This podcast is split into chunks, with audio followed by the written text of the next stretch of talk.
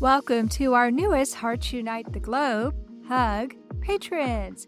Annie Olchek, we sincerely appreciate your support. Thank you for joining our community and making a difference through Patreon. Judy Miller, thank you for being our first Buzzsprout supporter for Bereaved But Still Me. Buzzsprout started a new program where you can actually support the podcast of your choice. There are so many ways you can support HUG.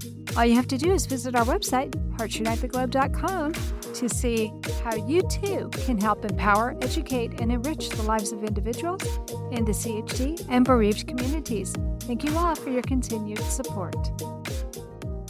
Welcome, friends, to Heart to Heart with Anna. This is your host, Anna Jaworski, and I'm very excited about today's show, The Genetics of Congenital Heart Defects.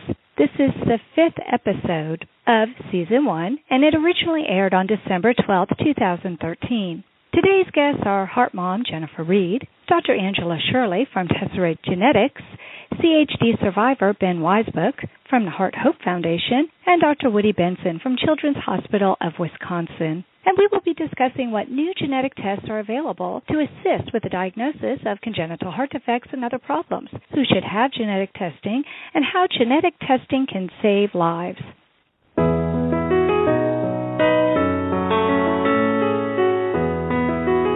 Welcome to Heart to Heart with Anna, featuring your host, Anna Jaworski. Our program is a program designed to empower the CHD or congenital heart defect community. Our program may also help families who have children who are chronically ill by bringing information and encouragement to you in order to become an advocate for your community. Now, here is Anna Jaworski. Fifth episode of, of Heart to Heart with Anna, a show for the congenital heart defect community. Our purpose is to empower members of our community with resources, support, and advocacy information. DiGeorge, Patau, Edwards, and Alagille syndrome. What do all of these syndromes have in common? They are all chromosomal disorders that have a 75% or higher incidence of congenital heart defects associated with them. There are in fact 15 different recognized chromosomal disorders that have a 25% incidence or higher of an associated congenital heart defect. For some of these syndromes, the heart defect is not the major source of concern because so many other factors are even more worrisome. Thanks to the Human Genome Project, we are finally discovering how changes at the chromosomal level may be the cause of some heart defects, what those changes at the molecular level do to the human body, and hopefully, in the future, we'll be able to use science to combat these disorders before the afflicted babies are even born. Today, our topic is genetics in the congenital heart defect community. CHDs affect at least one in a hundred births, according to the Children's Heart Foundation. Some researchers believe this may be a very conservative estimate. Our guests today are Jennifer Reed and her geneticist, Dr. Angela Scheuerle, Ben Weisbuch of the Heart Hope Foundation, and Professor of Pediatrics and Director of Pediatric Cardiac Research at Children's Hospital of Wisconsin, Dr. Woody Benson. Jennifer Reed is a coordinator at Mended Little Hearts of Dallas, Texas. Jennifer Reed is currently a senior at the University of Texas at Tyler and a special education instructional aide at Canton High School in Canton, Texas. She is a mother of two girls. Adeline, five years old and healthy, and Olivia, 18 months old, with hypoplastic left heart syndrome, coarctation of the aorta, bilateral superior vena cava, arthropod. Oh goodness, I knew I was going to stumble over this, but I'll have her tell me about later. This is one of her birth defects that's very complicated. Scoliosis, gastroesophageal reflux disorder, or also known as GERD, reactive airway disease, chronic lung disease, and 22q11.2 distal deletion. Jennifer's geneticist has been working hard with her to establish a genetic connection between her daughter's heart defect and a genetic condition in her family. Their chromosomal deletion is extremely rare, and Dr. Scheuerle is working on determining if there is a genetic connection between hypoplastic left heart syndrome and their birth defect. Dr. Angela Scheuerle is a pediatric clinical geneticist. She fell in love with genetics as a sophomore in high school and never looked back. She received her bachelor's degree from Sewanee, the University of the South, and her MD from the University of South Florida College of Medicine. Dr. Angela Scheuerle completed a pediatric residency in Cincinnati and genetics fellowship at Baylor College of Medicine in Houston. Her board certifications are in pediatric, clinical genetics, and molecular genetics. She also completed an ethics fellowship at the University of Chicago. Dr. Angela Scheuerle practices at Tesserae Genetics in Dallas, Texas, and is adjunct faculty at the University of Texas Southwestern. She helps care for persons of all ages with birth defects, intellectual disabilities, and genetic conditions. She also works in public health genetics at the state and national level, including the process to expand screening of newborns for genetic diseases and birth defects. We'll meet Ben Weisbuch of the Heart Hope Foundation and Dr. Woody Benson, Professor of Pediatrics and Director of Pediatric Cardiac Research at the Children's Hospital of Wisconsin later in our show. Welcome to the fifth episode of Heart to Heart with Anna, Jennifer and Dr. Angela Scheuerle. Thank you. So, Jennifer, you told me that you have a family history of, now, how do you pronounce it? Arthrogryposis? Yes, arthrogryposis. That's correct. I finally got it right. Couldn't do it in the intro, but arthrogryposis, which is a condition I never heard of before I met you. So, can you tell us what it is and who in your family has been affected with it and also how it's treated? Well, arthrogryposis, the meaning of that word actually means crooked or stuck joints. So basically, ours is a distal form of arthrogryposis, which affects the outer limbs, like our hands and feet, elbows, knees, hips. And we can go back as far as my great great grandfather to find evidence that he had arthrogryposis as well. It goes along my father's side. My father has it. He has a sister and a brother that has it, and each of them have one child that shows symptoms of possibly having arthrogryposis, and then my sister and I both have it, and we're the only children that my father has. So both of us got it. And then I have two girls, and only one of my daughters has it. Wow, that's just amazing. So, how is that treated? My father and back, they were never treated for it. We first started having treatment with my sister. She was a patient at Texas Scottish Rite Hospital for Children, as well as I, starting at two weeks once they discovered that we had the condition. And I've had six ankle surgeries to reconstruct them. And my sister has had cosmetic reconstruction surgery on her hands. But basically, there's not really a lot other than bracing or cosmetic type surgeries that you can do with the particular form that my family has they can really only go and try to reconstruct the joints to remedy that. So it doesn't always work. That's an amazing situation. So I'm guessing that since your grandfather and your father, and it sounds like some aunts and uncles were affected by it, that they were looking at that as a possibility with both you and your sister. Yes, they didn't actually diagnose any of us with it until I was close to being a teenager. I may have actually been a teenager when they did. They just knew we had something. And I was actually the one that went through all the testing to actually get that diagnosis which included some shock therapy and needles to see how our muscles moved with everything. So there wasn't ever really a diagnosis for it until I was about a teenager. Wow. Wow. You know, it amazes me how far we've come in our knowledge of the human body just in the last several decades. It really is amazing. So, were you surprised to discover that your daughter had hypoplastic left heart syndrome in addition to this other birth defect?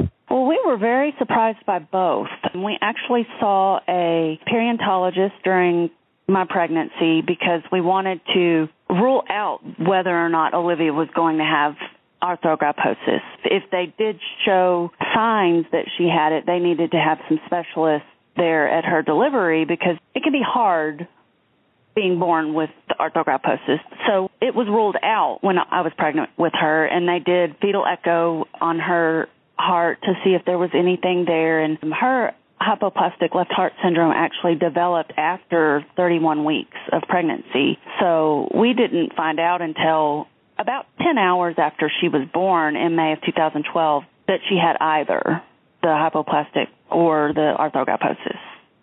Wow. Well, you have your geneticist on with you, Dr. Angela Scheuerle, and so I'd like to turn some questions to her and ask her, Dr. Scheuerle, can you tell us what kind of testing you've done with Jennifer's family? She said that there wasn't even a test available until she was a teenager. So can you tell us what kind of testing is available today? Sure. What you need to remember is that genetic testing and genetics in general has undergone a revolution starting in 1989. The Human Genome Project started a couple of years later, but the first gene that was found by the process we now typically do was the gene for cystic fibrosis, and then it snowballed from there. So it's not at all concerning that someone who is more than, say, 25 years old would have had no genetic testing at any time because the test simply didn't exist. Wow. Um, the testing that we do today even has made obsolete testing we did as recently as five years ago, so it changes all the time. The test that we do today in a child born with a congenital heart defect is a test called a chromosome microarray. The way I explain it is that if looking at the genetic material through a microscope, and you can see chromosomes through a microscope, is like looking at the city from an airplane. I can tell you big stuff, but I can't tell you if my mailman's come. right. Doing the chromosome microarray is like knowing what mailboxes have mail in them. Uh, Oh, wow. And okay, so it's much more detailed, but it's still not the same as reading the alphabet of a gene. Looking at a specific gene, to stay with my analogy, is like going to my mailbox, pulling out my water bill, and seeing what I owe. It's looking for a specific piece of information in a specific place. But what we start with now is the chromosome microarray, this mailman test. Mhm. Um, that is now pretty much the standard test we do in any child who's born with a birth defect, but in particular with congenital heart defects. As you mentioned at the top of the show, we're looking for things like the DiGeorge syndrome and other changes that we know are associated with heart defects. So that's the first pass. But with any medical condition, including birth defects, we always start in the same place, which was with a history and a physical exam. And that's where we started with Olivia, just like we start with every other patient is tell me the story of the patient. Tell me about the pregnancy. Tell me about the family. Tell me about how the child has done since she's been born. And now we do a physical exam. In addition to the heart defect, what else is going on? As, Mhm. as you've already heard, in this case, there was the arthrogryposis. So we have this somewhat unusual combination of a child with arthrogryposis, which is obviously something that has run in the family, but with, in this case, a congenital heart defect. Because as far as I know, as far as any of us know, Olivia is the only person in the family who has a heart problem. So that's the process: history, physical exam, and then we start with general testing. And then if there's anything else that that story so far tells us, we go for more specific testing. Wow, it's very involved then. So this is not the kind of testing that just anybody would have. So who should seek genetic counseling? Well, you have to understand that I have a biased opinion about this. um, but the general suggestion is that anyone who has a family member with a birth defect or anyone who has a problem that seems to run in the family deserves a chance to talk to someone who's an expert in that field, and that's sort of where I come from. There certainly are genetic conditions which pediatricians and internists are incredibly comfortable dealing with. So involvement of a geneticist may be a touch base with this person and then go back if there are questions, but it doesn't need to be an involved process. And the easy example in pediatrics is Down syndrome, um, Mhm. which is very common, and there are good practice managements and recommended testing and management of those kids. And most of the pediatricians these days are very comfortable having children with Down syndrome in their practice. So, you know, you don't need a geneticist after the chromosomes, other than to talk about after the chromosomes are back.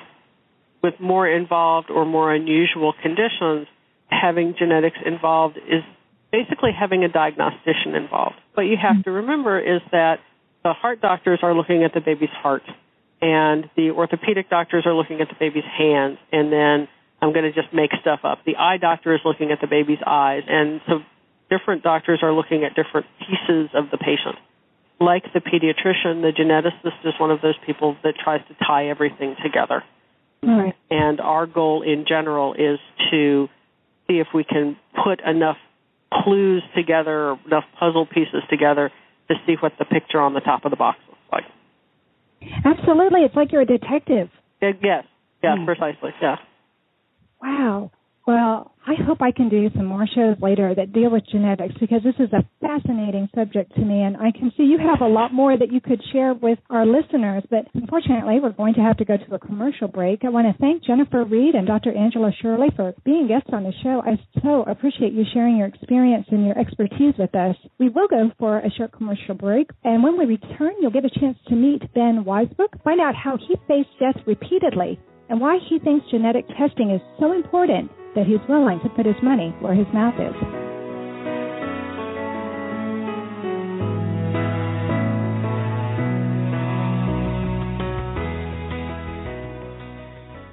Anna Jaworski has written several books to empower the congenital heart defect or CHD community. These books can be found at Amazon.com or at her website, www.babyheartspress.com. Her bestseller is The Heart of a Mother, an anthology of stories written by women for women in the CHD community. Anna's other books, My Brother Needs an Operation, The Heart of a Father, and Hypoplastic Left Heart Syndrome, a handbook for parents, will help you understand that you are not alone. Visit babyheartspress.com to find out more. Anna Jaworski has spoken around the world at congenital heart defect events, and she is available as a keynote or guest speaker for your event. Go to hearttoheartwithanna.com to learn more about booking Anna for your event. You can also find out more about the radio program, keep up to date with CHD resources and information about advocacy groups, as well as read Anna's weekly blog. Anna wants you to stay well connected and participate in the CHD community. Visit hearttoheartwithanna.com today.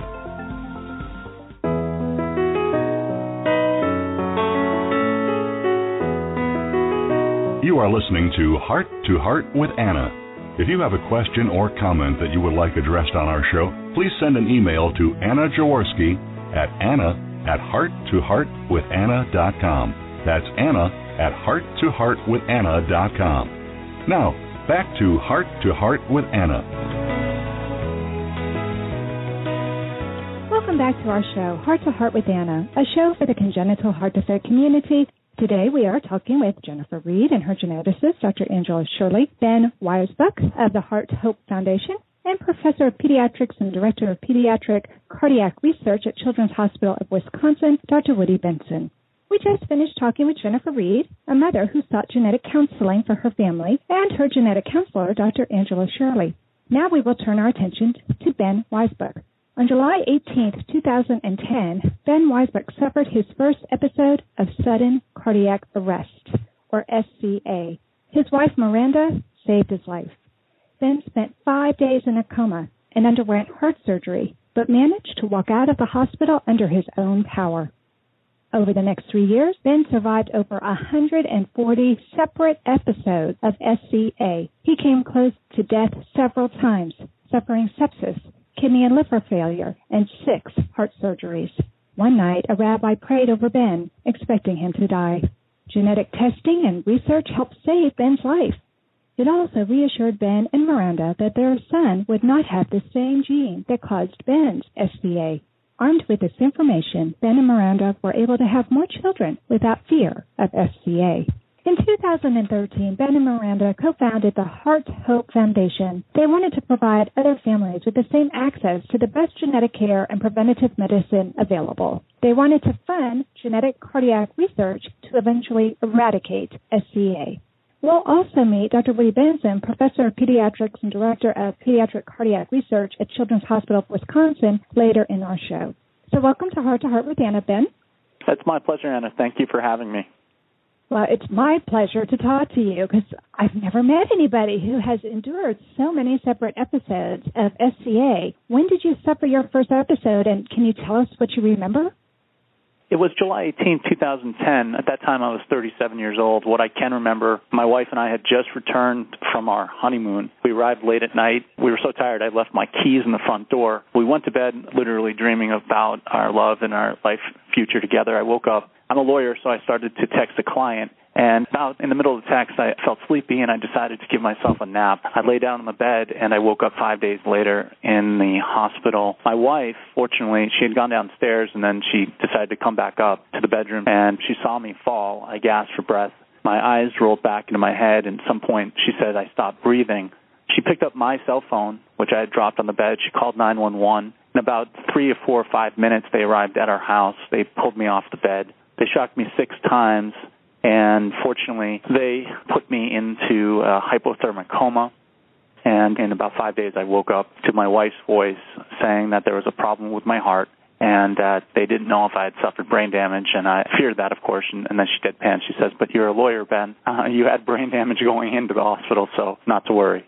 After that, they took me to a different hospital in Ohio. They implanted at that time, which was an experimental internal defibrillator. And I think at that point I was the 14th person in the country to receive the device, 200th in the world. The device malfunctioned over the next year and a half to the point that one night I had 91 firings in six hours. There was so much energy that I actually had burn marks on my back and chest from the inside out. Oh, Um, they implanted different defibrillators, none of which seemed to stop the occurrence. So my wife and I sought out experts across the world. We spoke to geneticists in Italy, finally a geneticist in Ohio, Dr. Peter Mohler, and a genetic counselor, Amy Sturm. Uh, they evaluated my DNA and they decided that they had never seen what I had. They couldn't diagnose exactly what was causing my sudden cardiac arrest. They mapped my entire genome, the first time that the Ohio State University Medical Center has mapped the genome of a heart patient, all 3 billion base pairs. They found one letter, one one protein, one mutated protein out of place. They then tested the DNA of my family. My mom died of sudden cardiac arrest 10 years ago, and they definitively diagnosed that this mutated gene had caused the irregularities in my heartbeat. The discovery led then to understanding of my own personal biology and how my cells transfer potassium and sodium and calcium across the membrane of the cells. This has led to new treatment, drug treatment, using an orphan drug used for an entirely different disease. This is the first time I have been told that this drug has been used for a heart patient. So essentially, I'm in a trial of one across the country. Mm-hmm. And this seems to have quelled the sudden cardiac arrest episodes. Wow. So you're a pioneer. Who, me? Yes, you. No, I, I, I'm just the lucky guy who is too stubborn to die. And the, pi- the pioneers, all the credit is owed and due to the incredible researchers and brilliant scientists and genetic counselors and the lucky few of us who survive sudden cardiac arrest. As you know, 95 to 97 percent of people who suffer sudden cardiac arrest die before they get to the hospital. So I'm not a pioneer. I'm just lucky. Well, I think you're more than just lucky. I think God has a plan for you, and I think what you're doing with the Heart Hope Foundation is part of that plan. I love how you've taken something that could have just been totally devastating, and instead of letting it traumatize you, you've turned it into a vehicle for doing good. Why don't you tell us a little bit more about what you're doing with this Heart Hope Foundation? Thank you. The mission of the Heart Hope Foundation is to eradicate inherited cardiac diseases through genetic testing and innovative research. And the way we pursue that is we provide subsidies to individuals to offset the out of pocket costs that they need to get their genetics tested. As you know, it's very expensive in some cases to get genetics tested, and a lot of people, most people, don't have the out of pocket funds to pay for those out of pocket costs. The Heart Hope Foundation bookend on the other side, the second program is funding micro grants to the best ideas in game changing research for cardiac diseases, such as to researchers who don't always get the limelight, don't always get the funds. And these game changing ideas can go to medical researchers, they can go to genetic counselors, they also can go to software engineers and other people who are proposing game changing ideas to redefine the, the finding solutions uh, for inherited cardiac diseases if I can give a plug to our website, Anna, I'd appreciate being able to do that. Absolutely. Heart Hope Foundation can be found at www.hearthopefoundation.org, just like it sounds, hearthopefoundation.org. We can be found on Facebook, and that is at facebook.com slash Heart Hope Foundation. We currently are taking donations, and we would be happy to speak to anyone who is on the same mission as we are to eradicate heart diseases using genetic research. And I can't thank you enough for having me on the show today. Well, I'm so excited to learn that the Heart Hope Foundation exists, and there will be a link to it on the Voice America Heart Wellness channel page. that has a Heart to Heart with Anna show on it. So there's a variety of places that people will be able to find you. And I'm so happy that my show can be one of those vehicles to get the word out about what you're doing. Thank you. I'm so stunned at what you've gone through and that it seems like a very rare, hopefully this is very rare, incident that has happened to you. I've heard of long QT syndrome, which I know is genetic and that has problems with arrhythmias, which can cause somebody to die. But yours sounds different than long QT syndrome. Yes, it is different. In fact, it's different than any known disease. After about a year and a half, my electrophysiologist and my cardiologist sat me down and they said, We don't know what you have. And I said, Well, how many people in the United States do you know have what I have? And they said, Nobody. And then I said, Well, surely somebody in the world, you've seen what my electrocardiogram looks like. Surely somebody across the world. And they said, We really don't know. That sparked us to look for the genetic cause. I have something that, like a lot of people out there, have unique genetic makeup. With my disease, people just don't survive. And so you asked about the meaning. What's important to me personally is to prevent what happened to me and my wife who spent about 30 days not knowing if she would be a widow or a newlywed from happening to anybody else, and then to give to others well, the opportunities that we have had. They have spent hundreds of thousands of dollars on me personally and dedicating entire laboratories to figuring out what has caused my disease. I'm not sure if they're going to name the disease after me or the researcher. Um, frankly, it doesn't, doesn't matter.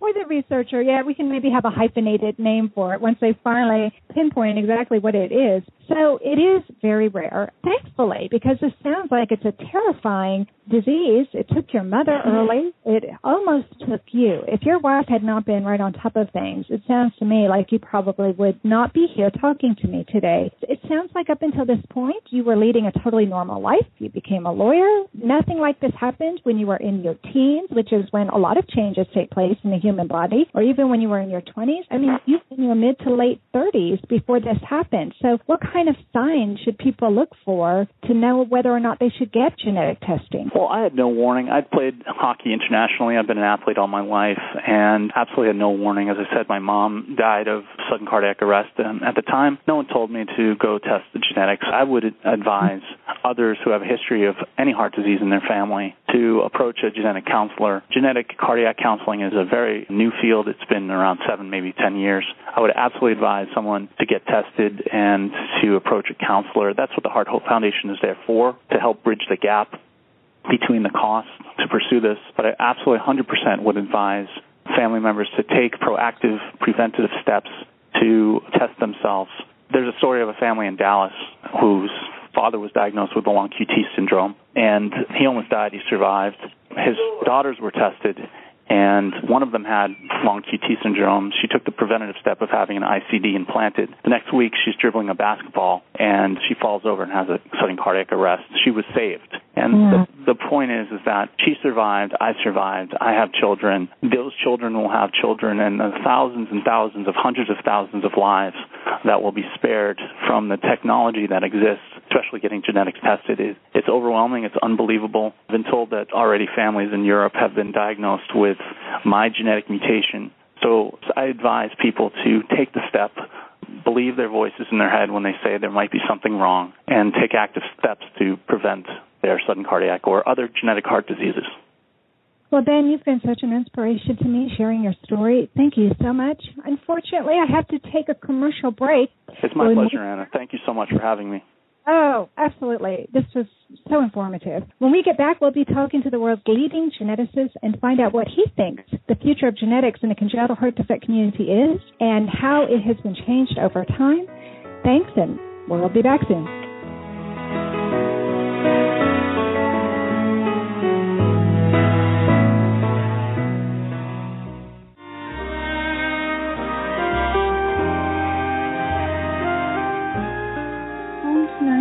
Forever by the Baby Blue Sound Collective. I think what I love so much about this CD is that some of the songs were inspired by the patients. Many listeners will understand many of the different songs and what they've been inspired by. Our new album will be available on iTunes, Amazon.com, Spotify. I love the fact that the proceeds from this CD are actually going to help those with congenital heart defects. Enjoy the music. Home Tonight Forever.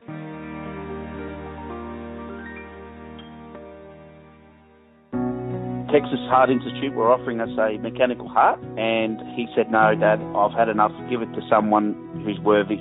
My father promised me a golden dress to twirl in. He held my hand and asked me where I wanted to go. Whatever strife or conflict that we experienced in our long career together was always healed by humor. Heart to Heart with Michael. Please join us every Thursday at noon Eastern as we talk with people from around the world who have experienced those most difficult moments.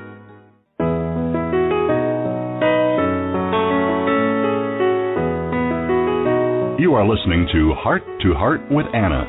If you have a question or comment that you would like addressed on our show, please send an email to Anna Jaworski at anna at hearttoheartwithanna.com. That's Anna at hearttoheartwithanna.com. Now, back to Heart to Heart with Anna.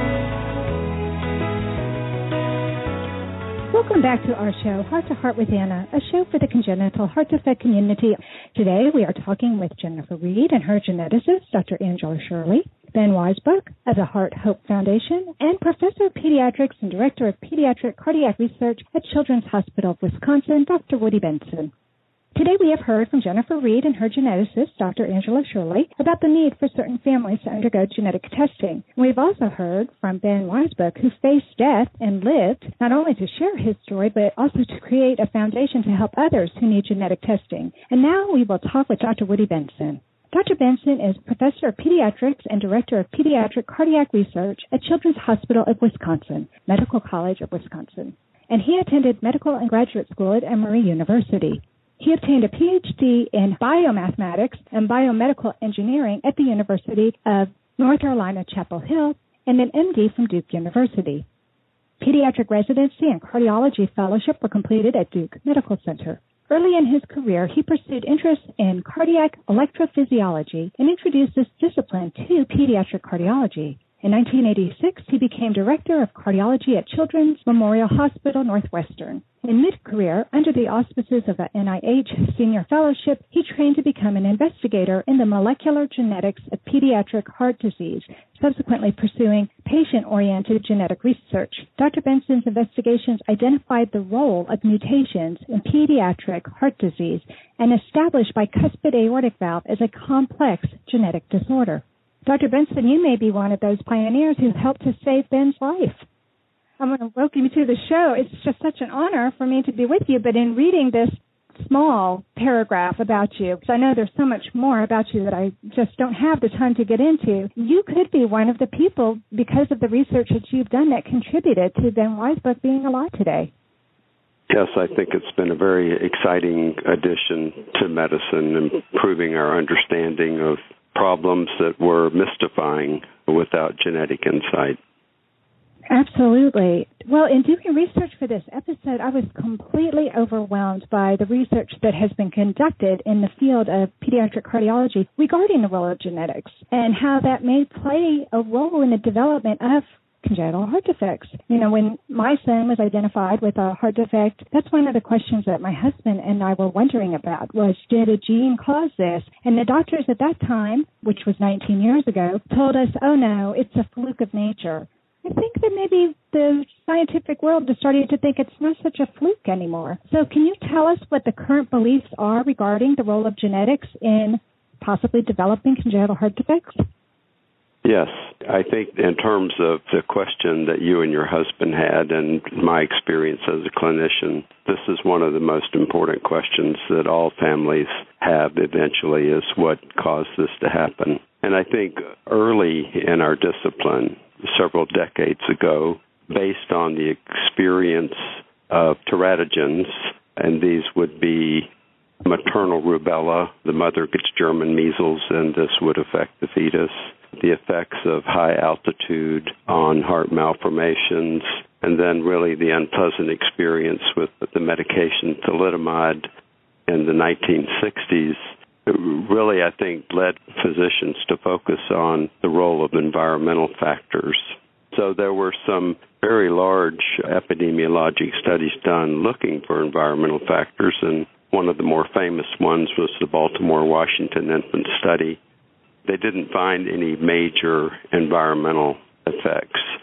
A lot of small effects, but no no major ones.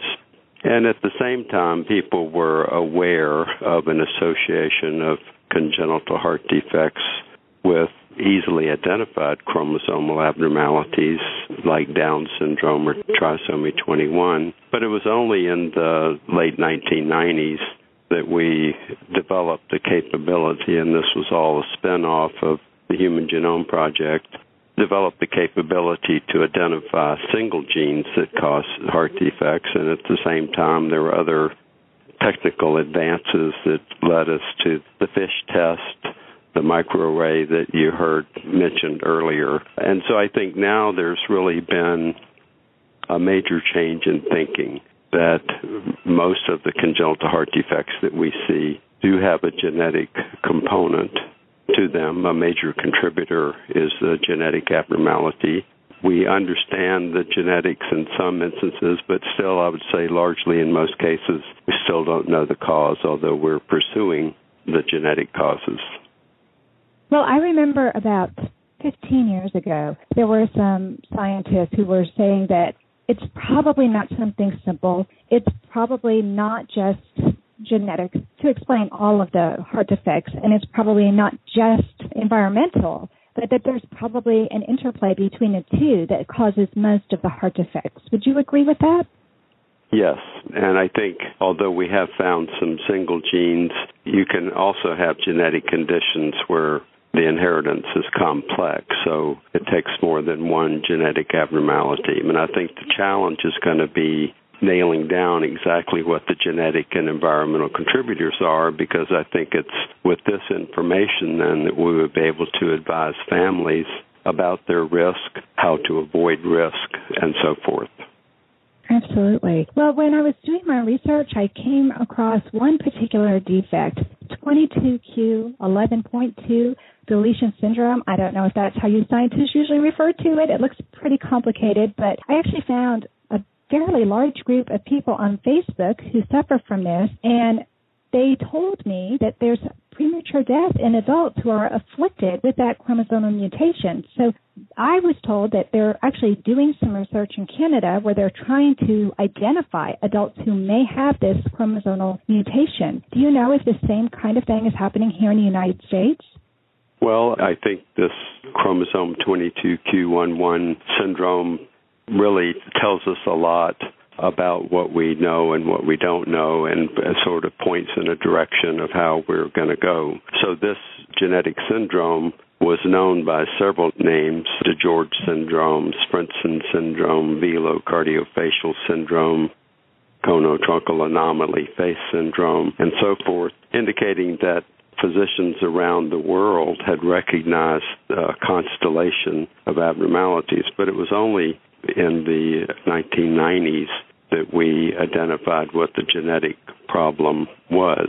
And now the genetic test gives us a different kind of gold standard than we had clinically. And we've learned that if you're looking at infants with critical congenital heart defects, so infants who may need surgery early in life, that the 22q11 deletion is pretty common. But we've also learned if you are looking at older children or adults who have developmental disability that they could also have the 22q deletion and they may not have any heart defect at all.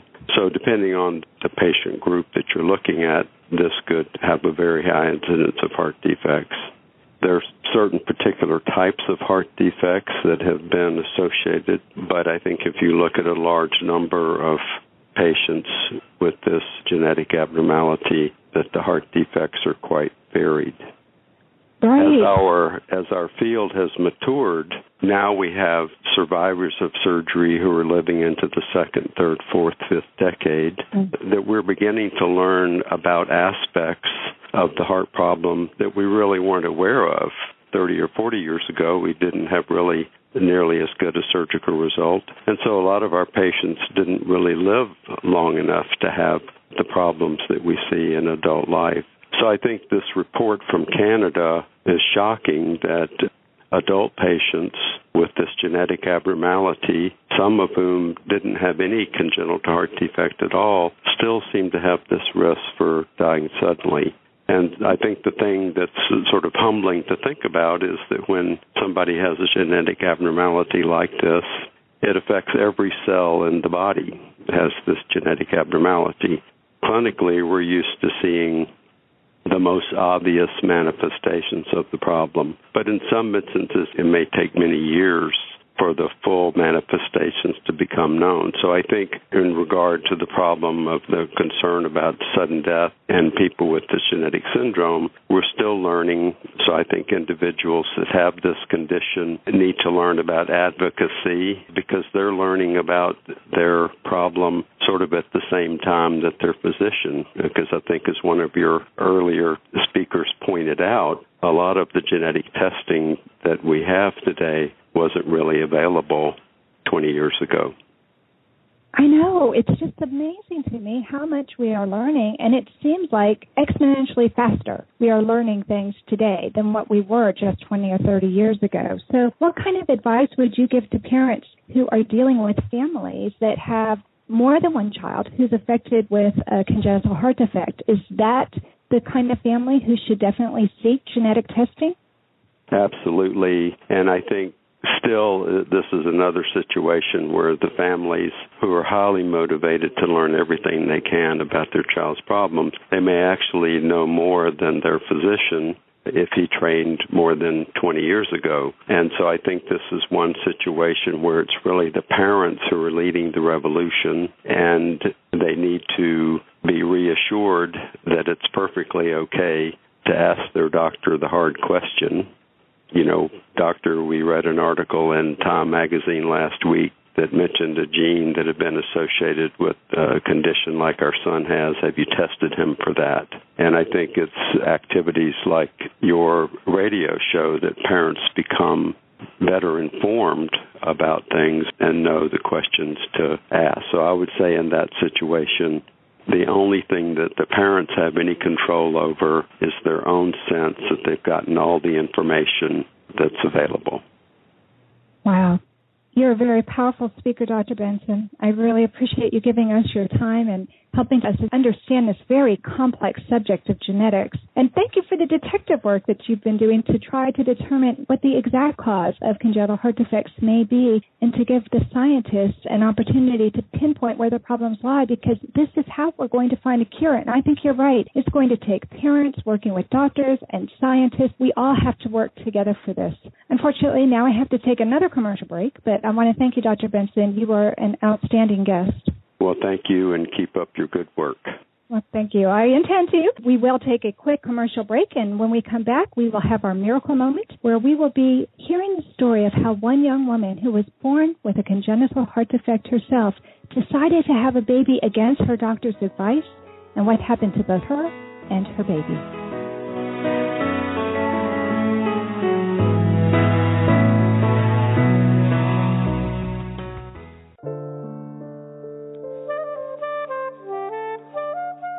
Heart to Heart with Anna is a presentation of Hearts Unite the Globe and is part of the Hug Podcast Network.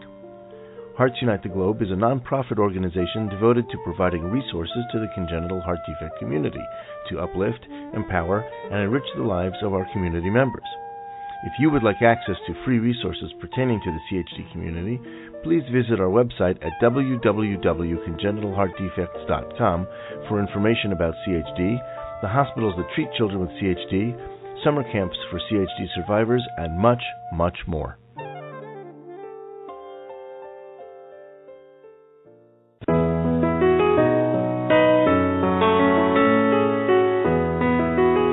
You are listening to Heart to Heart with Anna.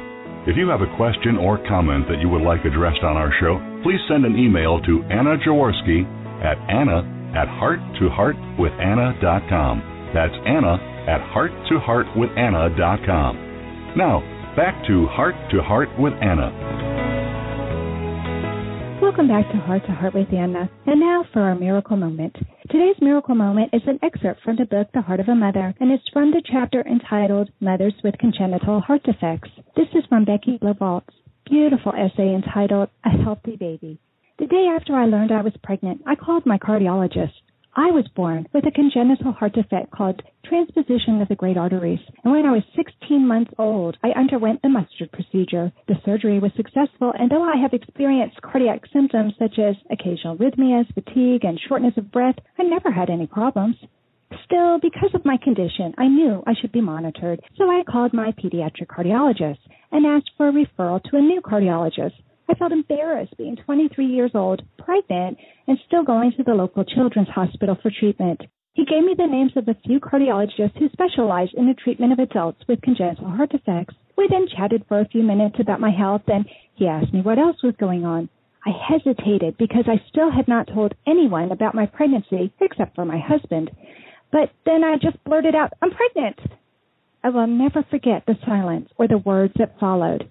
You are not planning on keeping the pregnancy, are you? I felt as if I were going to be sick. Somehow I managed to express that I wanted to have the baby I was carrying. My doctor immediately apologized for having been so abrupt.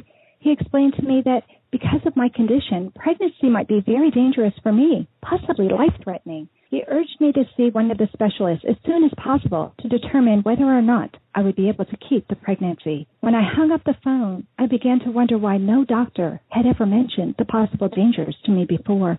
The excitement over my pregnancy transformed into silence between my husband and me. There were many heavy sighs and cautious stares in our household. Finally, it was time to meet with my new cardiologist. I had grown accustomed to a very personal one-on-one relationship with my pediatric cardiologist. I was shocked when my husband and I were waiting in the examination room and three doctors and a nurse came in. One of the doctors began by telling me that they would not discuss my pregnancy until they had examined me. They also warned me that it was possible that they might recommend termination of the pregnancy, dependent on my condition. They emphasized that to protect my own health, I needed to follow their recommendations regarding the pregnancy, whatever they may be. My husband and I looked at each other and then agreed. After an examination and an echocardiogram, they led me back to the examining room. I could hear the muffled voices of the doctors discussing my case in the hallway. When they came back into the room, it seemed as though the tension had lifted somewhat, although the doctor's demeanor was still very serious. They informed me that based upon their examination, they believed I could continue the pregnancy. Then the doctors told me about something I had not even considered the possibility that my child might have a congenital heart defect. Although CHD is generally not believed to be hereditary, there seems to be a slightly higher incidence of it among the offspring of people who had a CHD themselves, which warrants fetal testing. A fetal echocardiogram would be done between the fourth and fifth months of my pregnancy to determine the health of my child's heart. Again, the doctors told me that if they suggested an abortion at that point in the pregnancy, I should highly consider following their recommendations. With all of these things racing through my mind, I set up my next appointment, thanked them, and said goodbye. As we walked out of the elevator toward the car, Chris said to me, If there is anything wrong with the baby's heart, I want you to abort. I can't even express how stunned and hurt I was when I heard him say this. Did this mean he would not love a child of ours if it were not perfect? I know he was just scared, but it hurt me so badly to think about aborting my child, especially if there were a problem that could be fixed. I also began to wonder if my parents had known of my defect before I was born, would they have chosen to abort me? Due to time limitations, I have to stop reading Becky's beautiful essay here, but I recommend you all get a copy of The Heart of a Mother and turn to page 260 to read Becky's essay. I won't leave you in suspense. I think Becky's title, A Healthy Baby, strongly hints at the outcome of her pregnancy. Lucky for Becky and Chris, their son was born without a heart defect, and Becky endured the birthing process successfully. In light of what we've just learned in our episode today, I would say that this indeed was a miracle moment. That concludes this episode of Heart to Heart with Anna. I hope you'll come back next week when our show will be called Cora's Law and Why It's Important. Until then, please find and like us on Facebook, check out our website, and remember, my friends, you are not alone.